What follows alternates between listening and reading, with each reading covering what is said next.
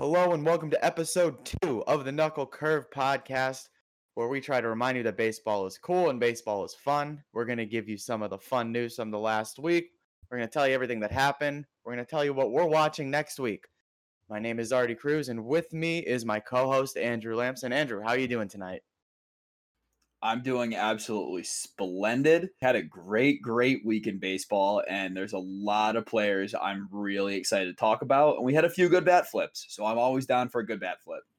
We did have some good bat flips. You know, after last weekend, we had the Padres Dodgers series. That was a lot of fun. I was a little bit worried that things were going to cool down a little bit, but everyone's keeping up the energy. Everyone is keeping it up, and it's just, it's been a lot of fun to follow. Yeah, and I think that's a great talking point for me to go into our first pitch. I got to talk about the Detroit Tigers. They're they're in a word, they're bad. They are not a good baseball team. But it's not all for naught. There's some really good quality pitching this so far this year. Jose Urena has six starts and he's rocking a 3.53 ERA. It's not bad. Matthew Boyd has a 2.27 ERA in six starts. That's pretty good. Yeah, that's I mean, their pitching some of it is actually like decent. There's some hope there.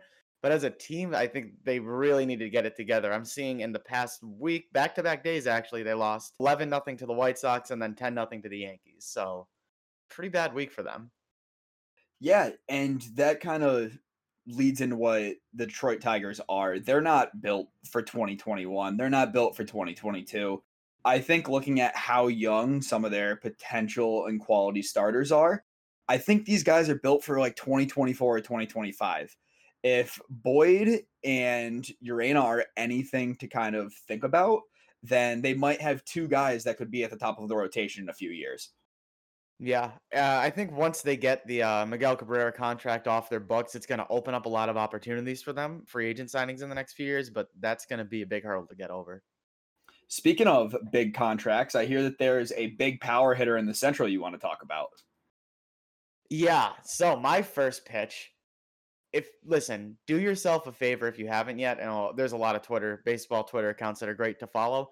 At MLB Home Run, I swear to God, anytime that Nick Castellanos hits a home run, those replies are absolutely insane. He hit two home runs today on Sunday. So if you want to laugh, just take a look at the replies. Probably the best baseball meme we've had in a very long time, maybe ever. Yeah, it's really crazy how the biggest joke in baseball is about something that a baseball player like didn't even do. It's just he hit a home run and far deep drive to left field has just really taken over the culture. Yeah, but for real, my real first pitch is a message to the New York Mets. They cannot keep getting away with this. They can't. They have one job. Do You know what their one job is? It's to not lose when DeGrom is starting. This week he went uh, six innings with one run and nine strikeouts, and the Mets lost one nothing. No surprise there. Statistically, too, this was his worst start. Six innings with one run and nine strikeouts. And that's a pretty damn good worst start. Right now, his ERA is 0.51. That is 0.51. The Mets are two and three in his starts. The bullpen behind him has given up eight runs in nine innings. They have to stop doing this. Yeah, he's going to make a mockery of both the Cy Young Award, but even more so the win statistic. He's already obliterated kind of the modern conceptions of what we expect from an ace but to see him have more losses than wins as a pretty common thing and it's almost expected his stat line in a few years is going to be something that we can frame. Yeah also worth mentioning not very common in today's baseball is getting a decision in four out of your five starts and for him to be two and two like not even an up for debate the best starting pitcher in baseball right now. This it's just absurd. New york mets let's get him some help yeah, so I think that uh, at least gives us a pretty good introduction to the New York Mets. As we go around the horn, uh, let's start over in the NL East and see what's going on over there, Artie. Yeah, well, I'll keep it on the Mets to start. Um, so they have gone so far, one and three this week. They're playing Sunday night baseball right now against the Phillies, and as you know, they lost their Degrom game, which is never going to help you. One thing I'm a little bit concerned about right now is Francisco Lindor. Right now, he's just batting 182, just one home run. This week, he went uh, so far as one for 15. Uh, the Mets fans have certainly been letting him hear it. He's been getting boos over in Queens. That big contract has got to be haunting Steve Cohen right now. Yeah, it'll be really interesting to see his normal his slashing numbers and his accumulative numbers aren't looking that good right now, but he's at least he's walking, he's hitting the ball hard. You got to think the slugging's going to come with time, but for a 300 million dollar contract, I don't think they wanted time. They wanted to see this dude hop in and hit home runs from both sides of the plate. Yeah, well, the good news is the division is still extremely tight. Every team is within two and a half games. Over the Nats, they're on a four game winning streak, um, and that's good. Patrick Corbin had a good bounce back start. Maybe he's fixed. We'll see. He's been kind of up and down. He got off to a really bad start, but he went seven innings, giving up two runs against the Marlins this week. Soto and Strasburg are still hurt. There's no big updates. They are just really getting into the beginning of their rehab, so nothing really good on the horizon for the Nats. Yeah, that's a team too where when everybody's on the team, you know that they're really good, but they haven't had everybody on the team once. So yeah. we're still waiting to see what they look like. Yeah, but again, still early. So, and no teams pulling away with it, no teams fading away. Speaking of teams that should have been fading away, I right now love the Marlins, and you can write that down. May 2nd, I love the Miami Marlins. They are young and they're having so much fun out there. Um, they're the only team in this division with a positive run differential, by the way. So statistically, they should be in first place. Trevor Rogers has been absolutely lights out. 23 year old, years old, 1.28 ERA, 38 strikeouts in 28 innings. That's pretty damn good from a starter. Pablo Lopez, he um, just get him some run support. He's been an absolute workhorse, 25 years old. And of course, the star, Jazz Chisholm, he's on the IL right now, but he's off to an amazing start as well. He's so fun to watch. 156 OPS plus. That means his OPS is 56% better than league average. Also on the IL, sixth, Sixto Sanchez, when he gets back, and it should be about a month or so, so maybe we'll see him in the beginning of June. Every single team should be on notice for that. Yeah, they're a really fun team. Obviously, I'm not the biggest believer in the fish quite yet. It's one of those teams that I feel like we'll we'll get some fun baseball from them. Fun's going to be the word I'll continue to use for the Marlins, but I don't know at any point if they're going to be able to put it together and actually look like a team of stars rather than a team of miscellaneous guys that are all overperforming their age and role right now. Yeah, and that's kind of been their MO for the past decade or so. But if this team, you know, if this new ownership and new general manager, if they finally decide that they want to win, their window's going to be open maybe next year. Yeah, like you said earlier, the division's really average. So you never know. Like if they keep this up, even being barely above 500, maybe 90 wins gets them either the division win or maybe that second wild card spot. Yep, we'll have to see. All right, American League East. I gotta kick us off with Matt Harvey. Yeah, that Matt Harvey that we all remember from like one or two late night TV shows, but when he was really popular on the Mets. He pitched for the Orioles this week and he caught a W for the Orioles. Orioles had a pretty sneaky good series against the Yankees with a extra innings walk off and then one of the bigger games from an Orioles player from Cedric Mullins who knocked two home runs. Cedric Mullins also might be good. He's batting over 300. He's having a really good year slugging and he's got some home run power. So who knows? Maybe the Orioles will be a sneaky team that we just have to keep our eye on in the middle of the AL East. We'll see. I've definitely not bought in on it yet, but they don't look as bad as they've looked in the past years. Uh, John Means has certainly been very good for them. And actually, now that you mentioned the extra innings rule, how do you feel about the new extra innings with the runner on second base in the 10th? I have not interacted with anybody that says it's good. It's one of the dumbest rules in the entirety of sports. Yeah, I'm going to have to agree with you there. Very dumb. I think maybe in the 11th, 12th, maybe then we go to it. But let let the boys play a couple more innings of real baseball before we resort to some crazy little league rules. I think I like the way the NHL does some extra inning games a little bit more, where they just start taking players off the ice. I think in baseball, if we make it to the 12th inning, you're only allowed to have eight men in the field. I don't hate that. Or uh, in the 12th inning, you have to have a position player pitch. How about that? Honestly, both of those suggestions, no matter how comedic they may be, make more sense to me in my chair right now than just putting a base runner on. All right. Well, what else you got there? Sorry to interrupt. Oh, no problem. Let's go up to Buffalo, the Buffalo Blue Jays. Uh, they are just talk about an interesting situation where a Canadian team has to play in Buffalo. My favorite story from the week coming out of that was I know your and mine's favorite short, thick king, Alejandro Kirk. He knocked two home runs over 400 feet. I'm all in. Dude's a catcher knocking 400 home runs. And then, not to be outdone, to start our week, Vlad Jr. officially said, It's time for me to be a premier player in baseball. He was a perennial number one overall prospect, but he started the week knocking three home runs in one game, and every single pitcher in the league, and specifically the AL East, should know that it's his time. Yeah, I mean, I'm certainly very much wide awake on these young Blue Jays. Uh, they are very fun to watch.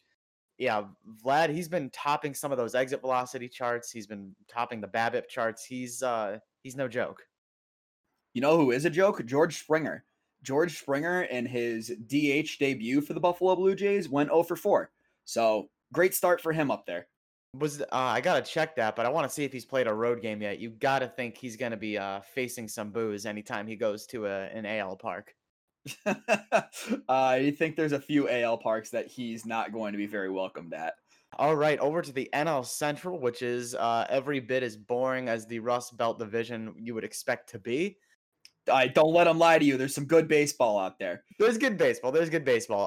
The Brew Crew is still on top, thanks in part to some amazing starting pitching from Brandon Woodruff and Freddie Peralta. Both are in under two ERA, or 2.25 for Freddie Peralta, 1.8 for Brandon Woodruff. Corbin Burnes did just get added to the IL with a 1.53 ERA, hoping to get him back soon. We obviously know all about that ridiculous bullpen with Devin Williams and Josh Hader. Also worth noting, their catcher Omar Narvaez off to an absolutely amazing start with a 972 OPS. Also got added to the IL with a hamstring injury, something you really don't want from a catcher, but that 900 972 OPS from a catcher, it's not something we're seeing very often. Yeah, I said last week that they're a team that we have to keep our eye on. I I, to me, they're overperforming, especially without Yelich being on the team yet and him potentially making his debut for the season anytime now. But to see that team kind of take the lead in what was expected to be a fairly weak division, I wish them luck. Yeah, I would like once once uh, Yelich gets back, it's going to be a pretty good war at the top with them and the St. Louis Cardinals are perennial first or second in the division for pretty much the past two decades. They went five and two this week. They've won eight of their last ten as well. Um, worth noting, their closer Alex Reyes pitched 13 and a third so far this year, has yet to give up a run. That's insane. Yeah, so I really think this is going to develop to a big one-two battle. The other three te- teams in the division doesn't really seem like their time. Some of them got some young talent, but it's really a two-man show at the top for me right now. Yeah, uh, it's pretty similar to the AL Central. The AL Central's got some teams that look pretty elite. One thing to look at this week is seeing Lance Lynn coming back off the IL. The White Sox rotation is already really good, and Lance Lynn's had a couple of really great years the past few years. So seeing him add even more depth, they're looking like they might have four quality starters that every game can give you six innings and two or less runs, which is fantastic. That's built for the postseason. Yeah, not a lot of teams can flex something like that right now, and especially if you know, like Dallas Keuchel can get back into his his previous form, that's going to be a big problem. Speaking of problems, Tim Anderson knocked a grand slam this week. And when he knocked that grand slam, he trotted around the bases very excited. If you're not aware, Tim Anderson, when he hits home runs, he normally bat flips it all the way into the dugout. This dude like wants to give a fan a bat. And based upon the videos that we watched, Tim Anderson did not bat flip a grand slam. Yeah, it looked like it went just over the fence. Maybe he didn't know right away, but you got to imagine if that was a no doubter, that bat would be on the moon. Speaking of being on the moon, if you haven't bought stocks in Shane Bieber yet, you gotta. This dude literally set the April strikeout record. So even though he isn't what you expect to be your typical strikeout power pitcher where they're throwing 100 miles per hour fastballs, he's still finding ways to strike dudes out. And just from what I've seen, it's from some really nasty individual pitches, but also not getting behind in the count. If he pummels the strike zone, and he keeps doing that. This year, we're looking at somebody that might throw 250 or more strikeouts. Yeah, that's something that I think a lot of people, you know, 10 years ago probably thought was going away just because of the longevity of pitchers. You know, nobody's there's nobody going, you know, eight or nine innings, you know, 20 times anymore. But now with all these strikeout rates popping up, we might see that 250, 275 guy again. Yeah, and the final team I'll touch on today is the Minnesota Twins. To me, on paper, they should be good. I think that they are a team that should be good. They started the year 3 and 13 and they're still slowly rebuilding off of that. They won 3 of their last 4, so it's more so if that 3 and 13 start was a fluke or if they are really going to be a team that's going to rebound and take over sometime soon. Yeah, I don't know if I'm bought in on the Twins just yet. I mean, in the past couple years, we've seen they can turn into an absolute monster home run squad, especially with you know Nelson Cruz somehow putting this together at age 41 now, I think. And the rest of that team, you know, is it's hard. It's a hard team to get around. Byron Buxton, Max Kepler, but yeah, they're off to a pretty ugly start. It's going to be tough to bounce back, especially with the Indians and White Sox in that division. Yeah, speaking of uh, some pretty tough divisions, you want to talk about the best and most exciting division in baseball? Yes, that would be the National League West, and it absolutely is the most exciting division. Um, when we started the season, it looked like we knew a lot. We were making a lot of predictions, but the way the standings look, the only thing we know for sure is the same thing you said last week, and that is that the Rockies are absolutely awful. That's all I'm going to say about it because you should already know. Headed towards the top of the division after an electric series last week, and that I hope everyone got a chance to watch the Padres Dodgers. After that, the Dodgers have gone cold. They only won two of their seven games this week, including dropping two out of three to the Cincinnati Reds at home. Ah, uh, yeah, it's not good at all. Bad luck.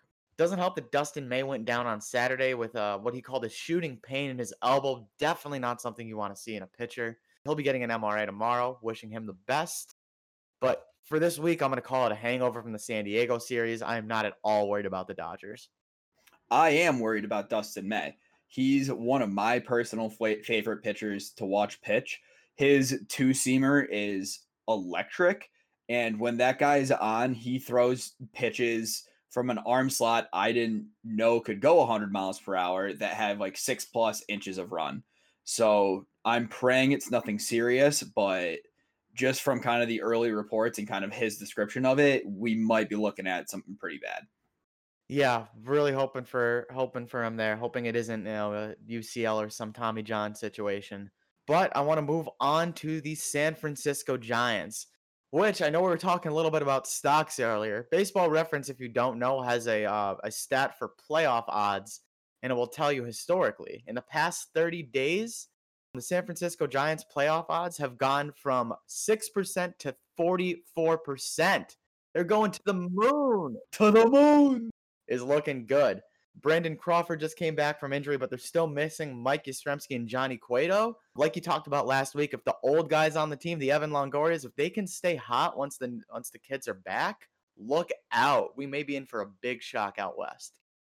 I cannot even imagine what would happen in that division if the Padres, which appeared to go all in with their offseason moves, getting all these pitchers and the Dodgers, who are coming off of a World Series win, if we see the San Francisco Giants come out of nowhere and win that division, it's going to be electric down the run. Yeah, I'm not convinced yet. You know, it's still they're all still within half a game at top at the top, but I don't think anyone thought the Giants would even be here. So I'm gonna keep an eye on it. Yeah, we've seen a few of those old guys uh, make a run on that team before, so Hopefully, we see Posey keep up his batting rate so far. Artie, you got a slash line in front of you? Uh, yeah, Buster Posey's slash line right now. Yeah, let's hear it. Yeah, batting 359, on base percentage 423, slugging 688. Uh, I don't know if you know math that well, but that's an OPS of 1.11. Unreal. Plus OPS plus of 210 from your catcher? How old is he? He is 34 years old. I mean, I would talk about being an old catcher, but you got Yadier Molina in that league, so we're not going to talk just yet. Who's also hitting a ridiculous like 340 this year. So it's a really, really, really big year so far for mid 30s catchers.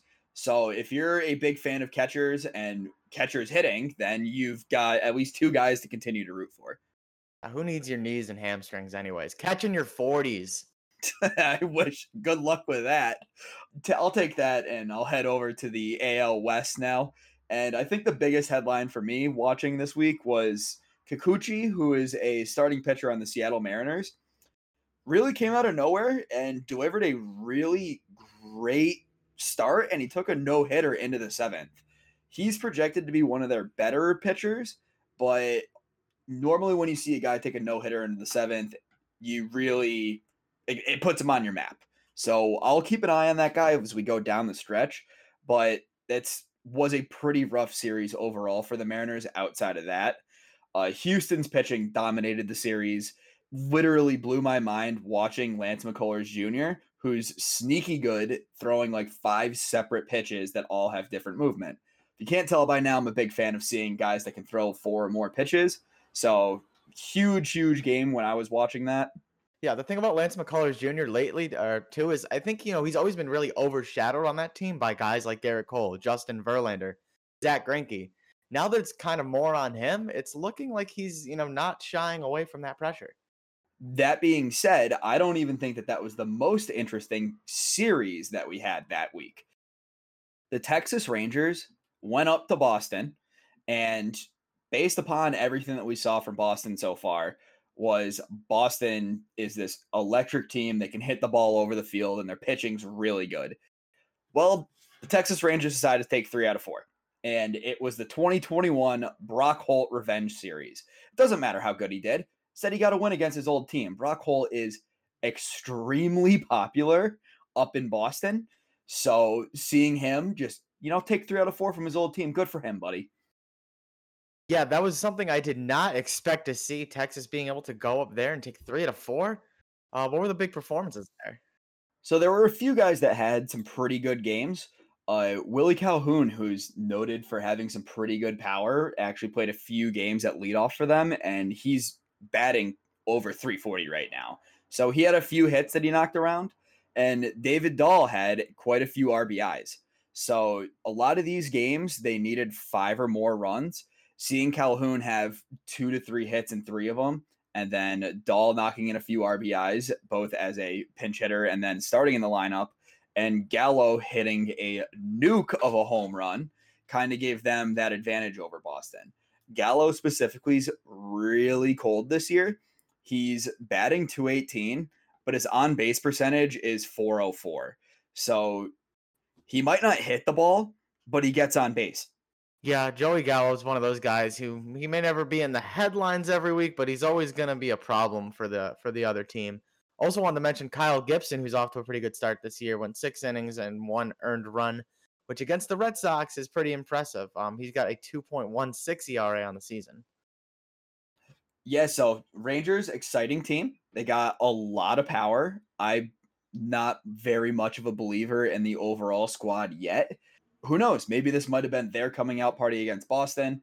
Maybe Boston isn't as good as we thought they might be. We don't know hmm. yet.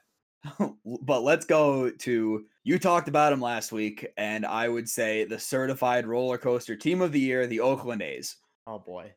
They had a very wonderful trip up to the AL East, and they played 10 straight games against AL East teams, going five and five.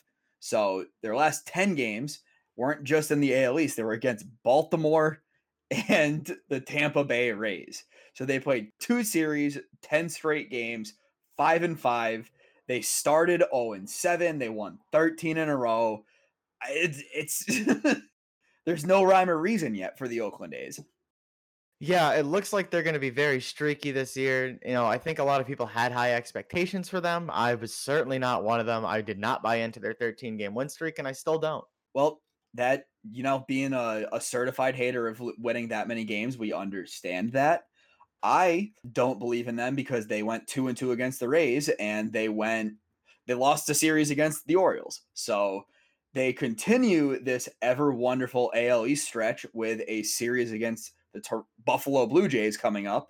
So we'll see at the end of this very weird part of their schedule if they specifically, the Oakland A's, are better than the AL East.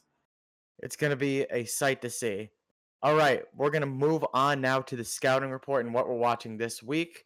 Uh, I'm going to go first with one of mine, and that is a story that I think we're going to watch develop all year, and that's something I'm going to enjoy very much, and that is the Houston Astros Shame Tour. Obviously, last year they didn't play in front of fans at all. This year they are. So far, they've only played division rivals. They actually just finished up a series in Tampa Bay, where I promise you they did hear some boos, but now they're heading to New York. And honestly, New York fans might have more of a gripe with Houston Astros cheating in 2017 than anybody. So we're going to turn up the hot mics uh, around the fans for that series. It's crazy that we heard Tampa Bay specifically boo Houston because I wouldn't expect them to be a fan base with big bad blood, but it just goes to show the cheating scandal resonates with every corner in the league. And I think they're going to hear boos in 29 out of 30 stadiums. Yeah, I would expect it, and I hope they're expecting it too. Speaking of Tampa Bay, my scouting report Monday night, Ohtani Glass now. Oh boy. if you're a fan of power pitching, you're a fan of 98 mile per hour fastballs, if you're a fan of curveballs in the dirt at 3 2 counts and splitters that land behind batters' feet, you got to watch. I still don't personally know if Glasnow is as good as his stuff is. I need to see him pitch into the seventh or eighth inning once or twice. But I can tell you the individual pitches that are going to come out of these guys' hands are two of the best in the league. Yeah, it's going to be one of those games where you know ahead of time that these are two starting pitchers who expect to go deep into the game and expect to carry their team to victory. Ohtani's going to try to do it from both sides. We'll see what happens. I would love to see these guys show emotion. Normally, Glasnow is very hyped in a close game, so hopefully we get to see that.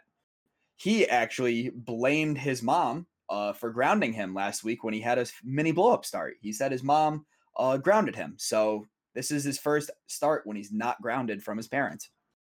It's interesting. I don't think we've seen that recently, but I'm going to be watching for that. I'm going to see if there's any uh, lingering emotions there in his face when he's on the mound. Absolutely. I think that wraps up what we're expecting to see this week. So hopefully y'all enjoyed the Knuckle Curve episode two, and we will catch you again soon. Yep. Please again be sure to like and subscribe on Spotify, Google Podcast, or wherever you get your podcast. That way you make sure you haven't missed anything because we've got you covered.